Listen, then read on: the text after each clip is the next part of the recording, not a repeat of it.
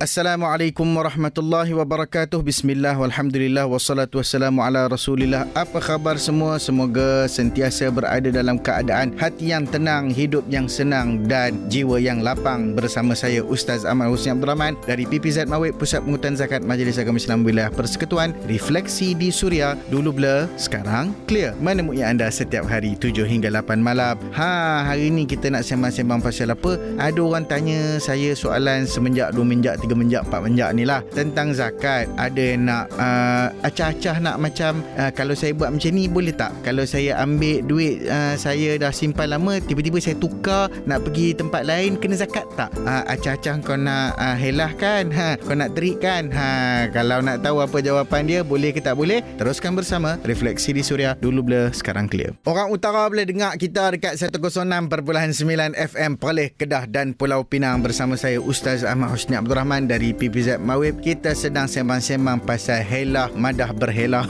dalam zakat. Okey. So yang pertama sekali kita nak tengok helah ni boleh tak dalam agama? Kalau kita tengok dalam sejarah Nabi SAW sendiri pernah menggunakan helah ataupun taktik. Tapi dalam keadaan-keadaan yang tertentu terutamanya ketika peperangan. First kali Nabi SAW menggunakan taktik ataupun helah sewaktu nak berhijrah ke Madinah Munawwarah. Sepatutnya jalan yang dilalui adalah jalan yang lain tetapi Nabi SAW menggunakan jalan yang berbeza tujuannya untuk memanipulasi dan melaksanakan helah agar tidak dijumpai oleh musuh. Begitu juga dalam peperangan badar Nabi SAW menggunakan helah dan juga trik di mana sahabat-sahabat mencadangkan kepada Nabi SAW agar mengepung ataupun mengawal kawasan yang mempunyai sumber air terlebih dahulu supaya dapat melemahkan keadaan pihak musuh. Ha, so kalau dalam bab-bab macam ni okeylah helah. Adapun kalau helah sengaja nak cari jalan keluar ataupun nak lari daripada tanggungjawab. Ha yang ni lah yang sebenarnya dihukumkan berdosa ataupun kalau sengaja dilakukan maknanya sengaja nak lari daripada tanggungjawab ataupun tugasan serta amanah atas harta kita terutama dalam bab yang berkaitan dengan zakat. Apa bentuk-bentuk dia? Uh, apa uh, sifat-sifat orang yang berhelah dalam zakat ni? Teruskan bersama Refleksi di Suria dulu blur sekarang clear. Terus menghiburkan anda refleksi di Suria dulu blur sekarang clear bersama saya Ustaz Ahmad Usni Abdul Rahman dari PPZ Mawib kita sedang membincangkan tajuk helah dalam zakat. Okey, ni ada satu kes. Ada seorang ni dia dah lama jauh daripada agama. Tiba-tiba dia dah bertaubat dulu sibuk sangat kerja bukan main. Tapi lah-lah ni dah taubat dah nak munajat dengan amal soleh saja tak nak kerja dah. Ah, lupakanlah dunia-dunia ni. Tapi dia ada dengar juga kalau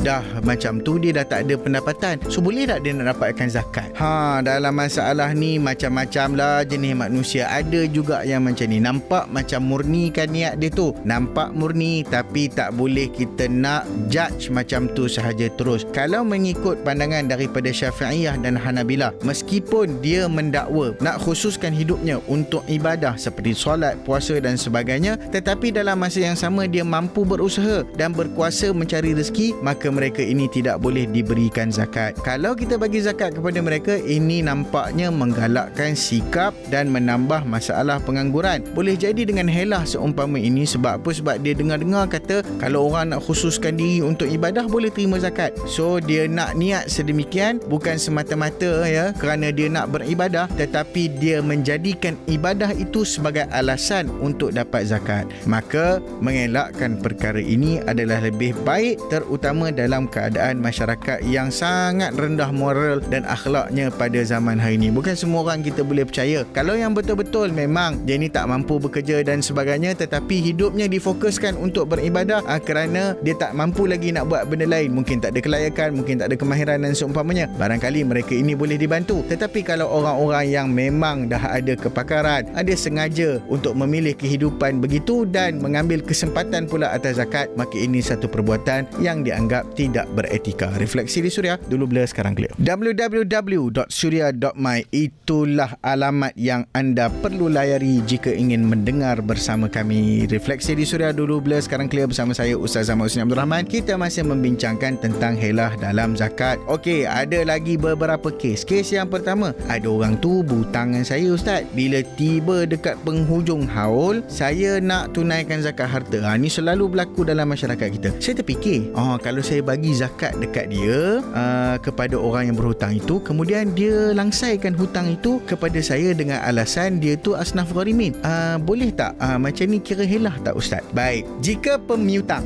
iaitu orang yang memberikan hutang. Bila sampai waktu dia nak wajib zakat, dia bagi duit zakat kepada penghutang. Yakni orang yang berhutang dengan dia. Dengan jumlah yang mungkin ala-ala nak sama ataupun dekat-dekat nak sama ataupun mungkin melebihi daripada jumlah yang dia berhutang. Dan mempunyai alasan untuk dia itu membayar hutang kita kembali maka itu adalah dianggap sebagai helah dan ini tidak boleh dilakukan. Namun sekiranya kita memberikan zakat tersebut kepada si penghutang itu tadi, maksudnya orang yang berhutang dengan kita dengan tidak mempunyai apa-apa niat ataupun alasan agar dia membayar balik hutang kita. Lalu dia sendiri membayar hutang itu kepada kita dengan secara sukarela, tak ada syarat, tak ada paksaan, tak ada apa-apa, maka kat sini barulah tidak dikatakan sebagai helah. Clear semua kan? Okey, ada satu lagi masalah. Ada seorang ni dia dah cukup dah haul dia. Dah sampai dah tempoh waktu wajib untuk dia berzakat. Tapi dia keluarkan wang tersebut dan meletakkan di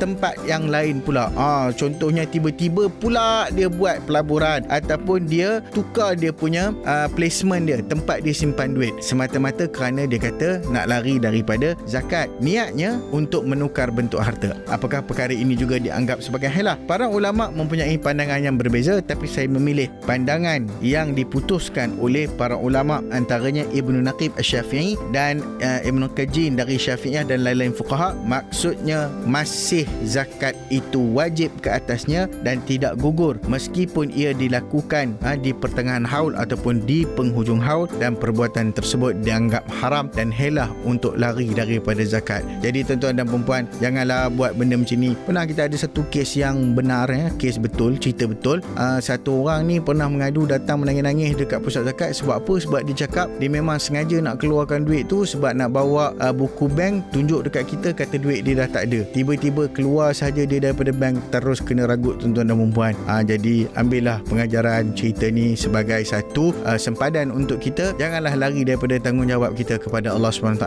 sebab Allah tak pernah tak pernah menggagalkan tanggungjawabnya sebagai Allah kepada kita semua. Renung-renungkan. Refleksi di Suria. Dulu blur, sekarang clear. Terus mendidik jiwa anda bersama saya Ustaz Ahmad Usni Abdul Rahman dari PPZ Mawib Pusat Pengutan Zakat Majlis Agama Islam Wilayah Persekutuan Refleksi di Suria. Dulu blur sekarang clear menemui anda setiap hari 7 hingga 8 malam. Alhamdulillah kita telah sampai ke penghujung bicara. Moga-moga ada manfaat dan kebaikan untuk kita kongsikan bersama. Ada yang nak share soalan, nak share tajuk, nak share cadangan untuk apa-apa kita bincangkan Boleh direct WhatsApp Suria ke 012 555-1053 ataupun DM Instagram saya at Ustaz Husni. Jangan lupa kita punya hashtag DBSC. Pat-pat si kulipat. Jangan lari beb dari berzakat. Assalamualaikum warahmatullahi wabarakatuh.